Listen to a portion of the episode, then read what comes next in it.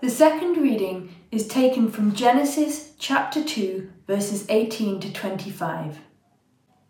Then the Lord God said, It is not good that man should be alone. I will make a helper fit for him. Now out of the ground the Lord God had formed every beast of the field and every bird of the heavens, and brought them to the man to see what he would call them. And whatever the man called every living creature, that was its name. The man gave names to all livestock, and to the birds of the heavens, and to every beast of the field. But for Adam there was not found a helper fit for him. So the Lord God caused a deep sleep to fall upon the man, and while he slept, took one of his ribs and closed up its place with flesh. And the rib that the Lord God had taken from the man, he made into a woman and brought her to the man. Then the man said, This at last is bone of my bones and flesh of my flesh. She shall be called woman, because she was taken out of man. Therefore a man shall leave his father and his mother, and hold fast to his wife, and they shall become one flesh. And the man and his wife were both naked and were not ashamed. Good morning, everybody. Great to see you, or at least some of you. Uh, so let me say hi to those of you who are still tuning in from home on YouTube. Here we are in week five of our series in the book of Genesis. Um, and this morning's passage, we're looking at God's incredible design for sex and marriage as He's creating uh, this wonderful world of ours. And we read that design here in this verse. Therefore, a man shall leave his father and mother and hold fast to his wife, and they shall become one flesh. That verse has been read time after time and enacted time after time down through the centuries. And I just want you to imagine a man reading it. Don't know what he looks like, but he's in a room on his own, and he's got Genesis open in front of him. And he's reading this verse, and it struck him I just want to share with you the thought that struck him about it. His name was Paul, and you probably know him as the Apostle Paul, who wrote much of the New Testament. And in a letter to one of the early churches, he quoted this verse, and then he said, This mystery is profound. Now, mystery in the Bible is not like where you go all Sherlock Holmes, you gather up the clues and you figure it out all by yourself. No, it's more like um, like trying to do a Rubik's Cube. And you, you know, you, you go back and forth and, and you just can't do it. It just seems impossible to you. And then your seven year old nephew wanders in and goes, Do you want me to show you how to do it? And you go, No, I don't. I want to work it out by myself. And then you're just so frustrated, you go, Well, well, okay, show me. And he goes, and it's there, it's done. Oh, it's so annoying. And that, folks, is the Bible's understanding of the word mystery. It means having something revealed to you that you could never work out by yourself. And the Bible says that God's design for sex and marriage, announced in the very second chapter of the Bible, is it's a profound mystery. That's interesting, isn't it? I think in this whole area of human sexuality as a, as a culture, we think we know. We think we've figured this out way better than the Bible. Uh, what we've got here in the Bible, that's a little bit backwards, but you know, we've, we've got this sus now. We've, we've found out a better way. But God says no. Sex and marriage and your sexuality and what it's for, it is a mystery.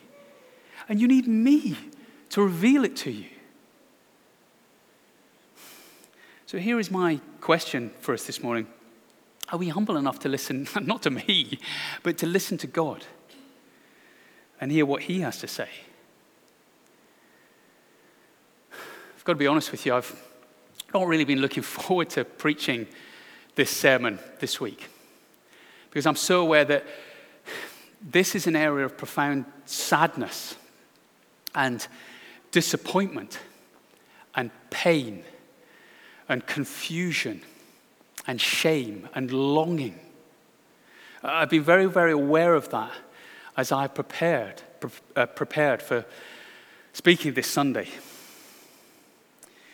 But I want you to know that I've been praying for you. I've been, I've been praying for us all that as we listen to God's word this morning together, we would see that, well, we'd see what we've been seeing from this whole series in Genesis that God is good and everything he makes is good and for our good, including his design for sex and marriage and sexuality.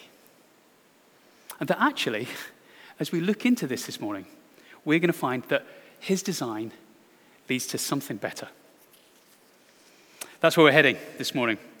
So let's dive into Genesis 2, and, and we'll see as we do that, we'll find out loads of things about uh, God's gift of marriage and sex. But firstly, we're to see that marriage and sex are fruitful things.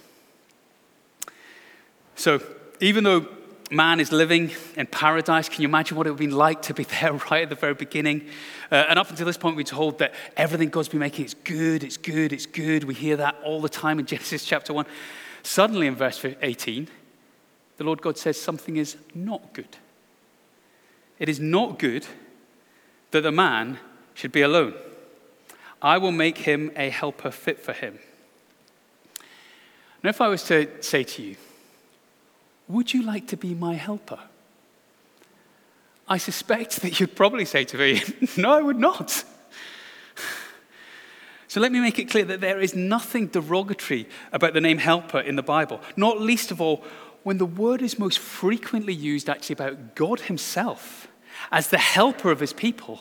And in the New Testament, we hear Jesus refer to the coming of the Holy Spirit as being the sending of a helper. That hardly implies inferiority. And the point here, let's face it, it's not that women are weaker, uh, but that the man isn't capable on his own. The man needs help. What does he need help with? Well, let's just rewind to Genesis chapter 1 again. What task did God give humanity there? Be fruitful and multiply. Now, does that sound like something you can do on your own? No. And clearly, more than just one man and one woman are needed because the rest of the task was to care for and rule over God's world. And it's going to take a whole community, a whole society, loads of human beings to achieve that purpose. So, you see, the man isn't alone in that he felt alone and he needed a companion. He's alone in that he was on his own and he'd been given an enormous task that was way beyond him by God. And so, therefore, he needed help. I want to say this really gently, but I need to underline what this should mean for our expectations of marriage and sex. Marriage was not created by God to take away our loneliness or fulfill all our, all our emotional needs. Granted, yes, a, good marriage can help isolation and loneliness. But God has also given us wider family and friendship and the church family itself to help meet those needs. But God's intention for marriage, right from the very beginning, has always been to help us serve his overriding purposes. His creative purpose of bringing children into this world and nurturing them. So that we can then, together with those children, as part of society, shape society and care for the world in line with God's will. Not least now, now that we're beyond Genesis 2 in, into kind of Genesis 3 world of, of the fall, by playing our part in the spread of the gospel and the growth of the church.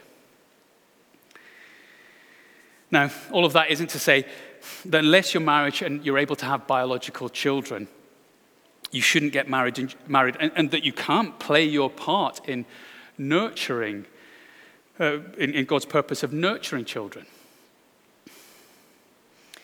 I know that that's been a really painful thing for a number of people in our church family, which is why I'm so proud of some of the folks who have, despite that pain, have taken on the incredibly important challenge of fostering and adoption in recent years. And also, along with many other parents in our church family, want to say thank you to those who have helped us in this whole business of, of, of, nurturing and bringing up children in the training and instruction of the Lord by being children's and youth work leaders, by being godparents to our children, by being um, uh, honorary uncles and aunties. We're doing this together, folks. And it is clear that we need one another in that. And that marriage and sex are designed by God to be a fruitful thing. And then, secondly, they're also a costly thing. For as we read on through this strange zoological speed dating that seems to happen in Genesis 2, verse 19, with the animals traipsing past Adam one by one to see if there's a suitable helper for him, and him presumably going, No, not that one. Oh, no, please, not that one. The search ends not in a fancy wedding, but on the operating table. So, in verse 21, the Lord God caused a deep sleep to fall upon the man, and while he slept, took one of his ribs. All sounds so simple, doesn't it? Can I have a rib? Uh, thank you. I'm sorry. No, if I was to say, I'm going to come and get one of your ribs, that would be like a deeply violent thing I am threatening you with there, isn't, isn't it? Because a hole would have to be punched into your side, which would presumably mean a lot of blood flowing out. I'm sorry if you're a bit free squeamish and only had your breakfast recently. Uh, but it would mean taking that rib out. And we see here that that's what God did because verse 21 says that He closed up its place with flesh. After the operation, He made things good. And why is that important? Well, I want you to see that right from the very beginning, marriage has been a costly thing. Marriage involves sacrifice. And I want to suggest to you that is the pattern for how God thinks marriage and sex should work. They're not where I, I, come and I take what I want, but where I give and it is taken out of me. Which is why, if you're married, then, married, then in all likelihood you stood maybe on a spot like this in, in a church and you made promises like the ones I did when I said, With my body I honor you. All that I am, I give to you. All that I have, I share with you. Now, that's pretty comprehensive, isn't it? For in marriage, you give and you don't hold anything back. So, even in saying those vows, automatically, immediately, you give away your freedom. And as we're going to see as we read further on in verse 24, we are told that marriage involves leaving your father and mother, emotionally as well as physically. And if there is an argument, and quite often the argument can be about mum and dad and, and family and things like that, what you to do? Pay the, pay the cost yourself. Be Christ like. Swallow your pride. And seek reconciliation quickly before it festers and brews bitterness in your heart. And when it comes to sex, sex within marriage, you make it your goal to please the other person and not to seek pleasure merely for yourself. Marriage gives and it gives and it gives, and sometimes it hurts, and sometimes it's painful. Sometimes a hole needs to be covered up in flesh. It's costly. But marriage and sex are also, thirdly, a joyful thing. For as the man first, uh, first claps eyes on the woman, he sings a song. Do you see in verse 23? He says, This at last is now bone of my bones and flesh of my flesh. She shall be called woman because she was taken out of man. Uh, uh, and when he says now there, uh, it's actually a pretty weak translation. The word really means wow, now you're really talking. This is the one.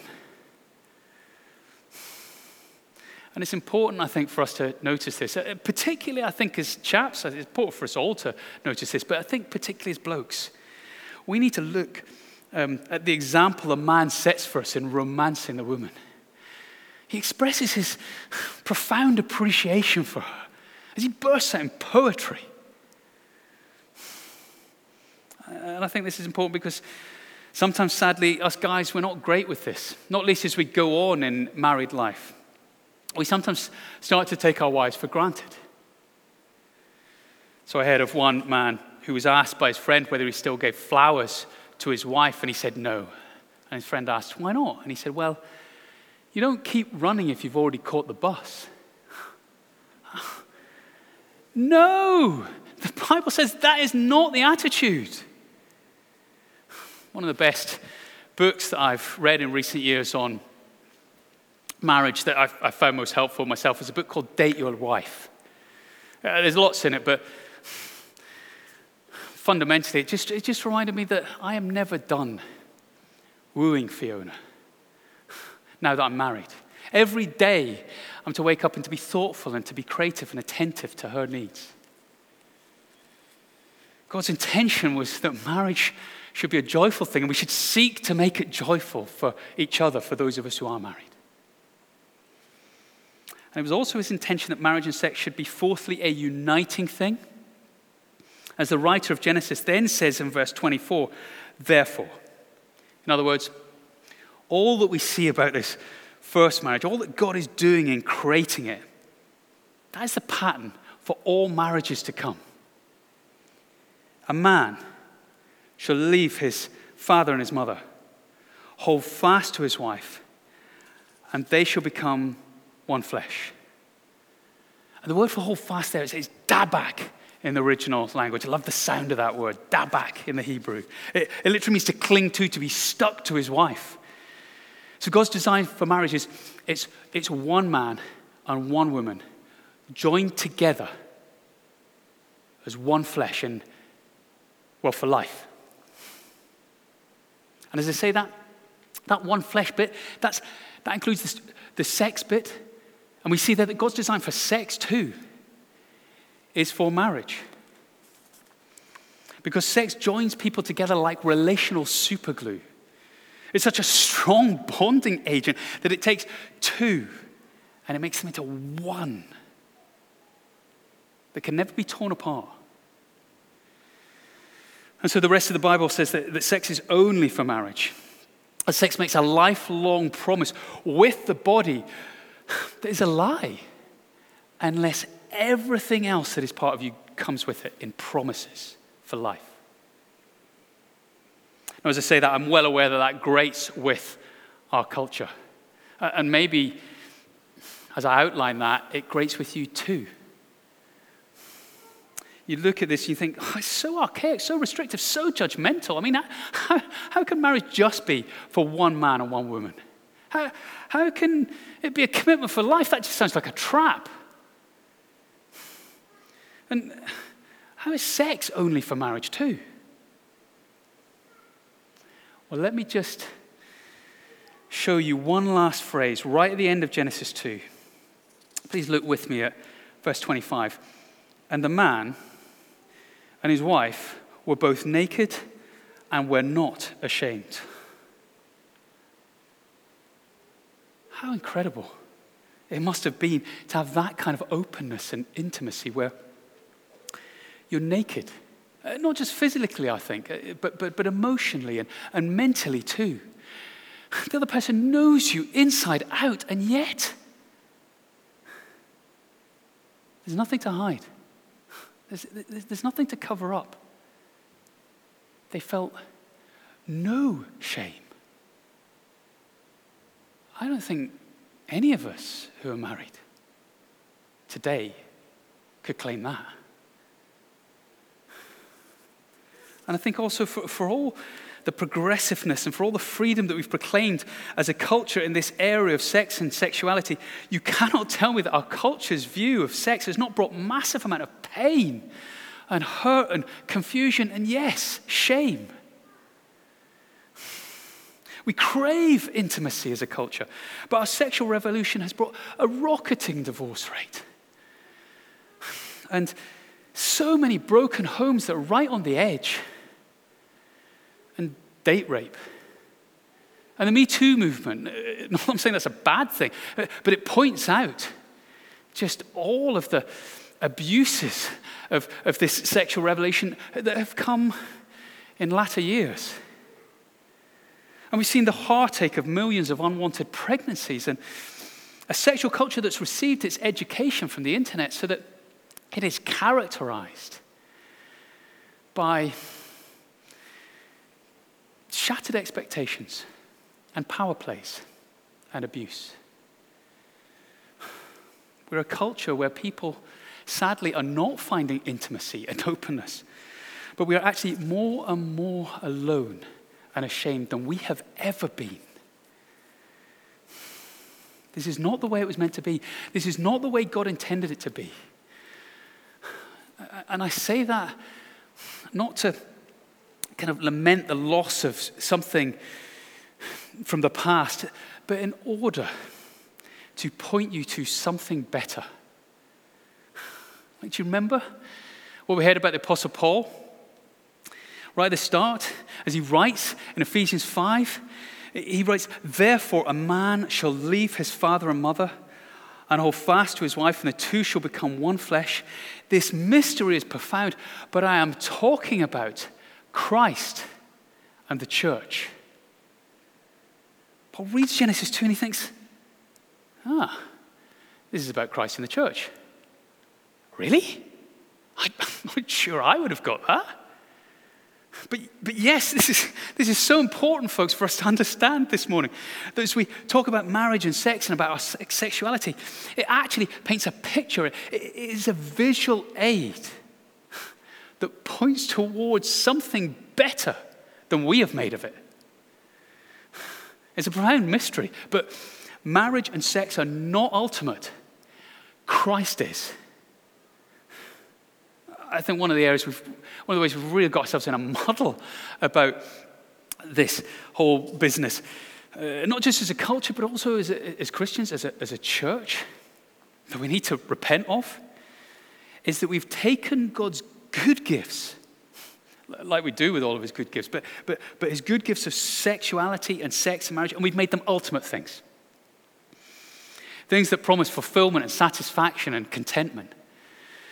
Things that define us, that we use to mark out our identity and give ourselves a status.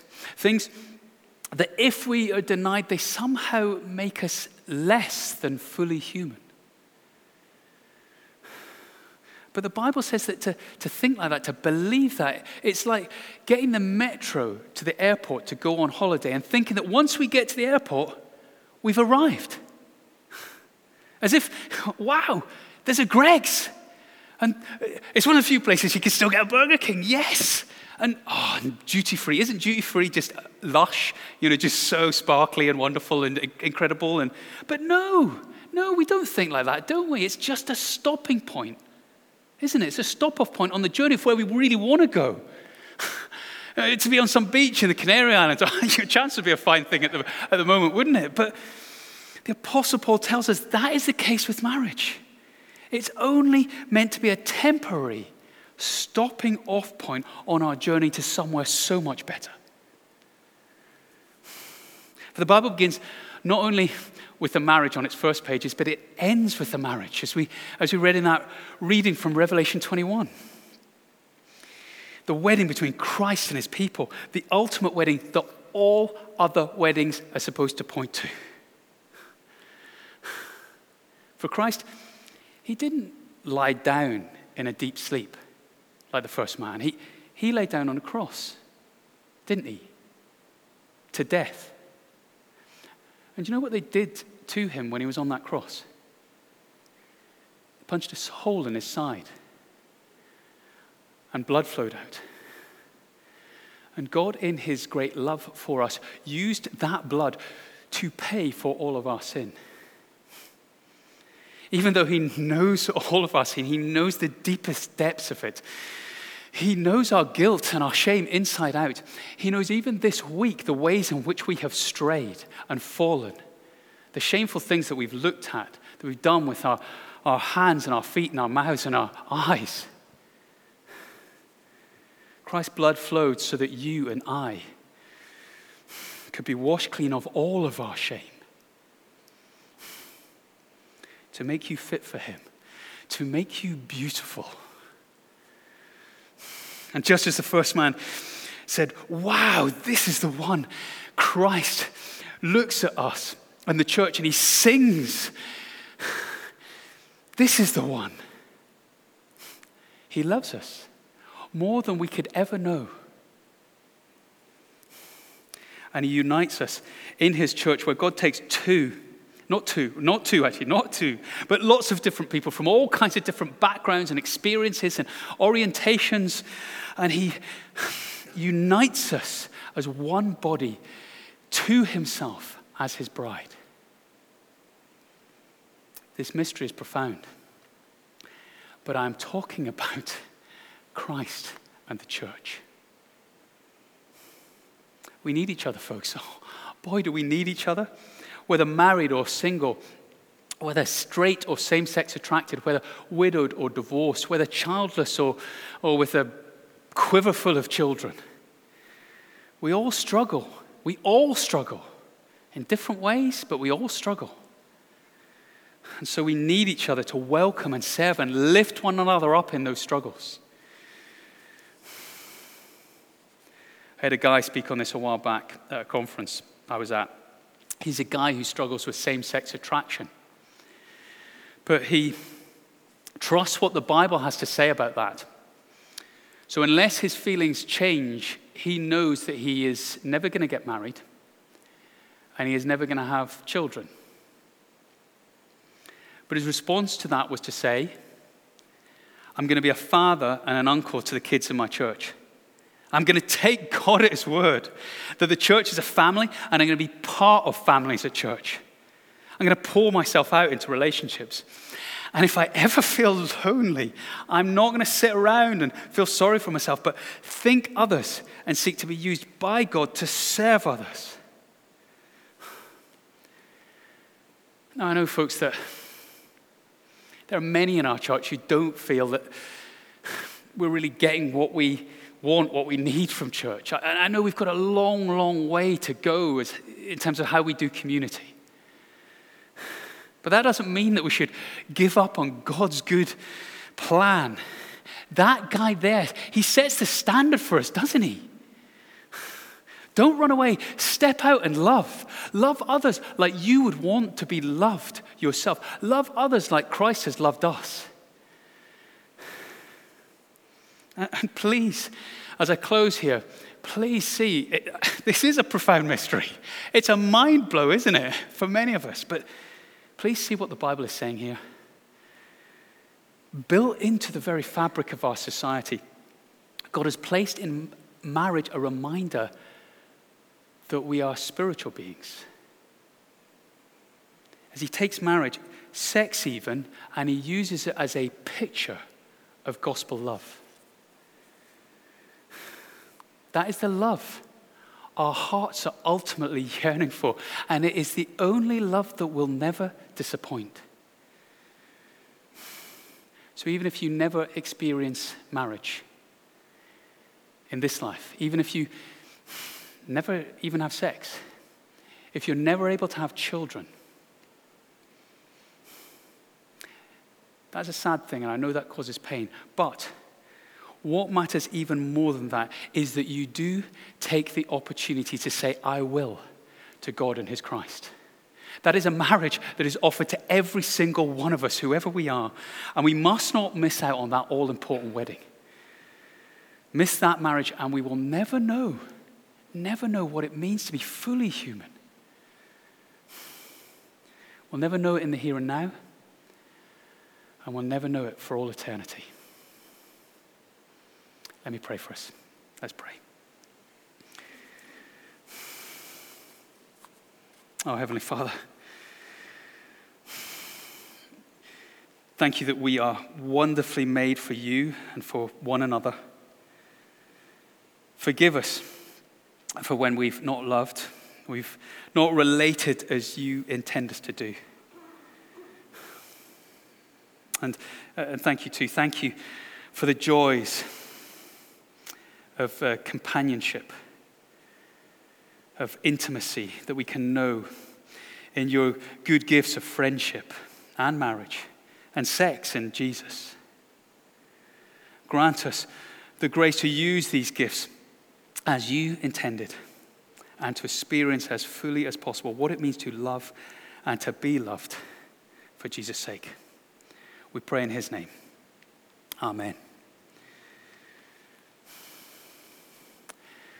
I'm well aware there's said loads of things I had to cut out that sermon that I haven't been able to say something on, and there's lots of questions that you might have. Please, please, please do ping them to me on an email or, or grab me and, and, chat to me um, after church if you can. Um, don't hold back.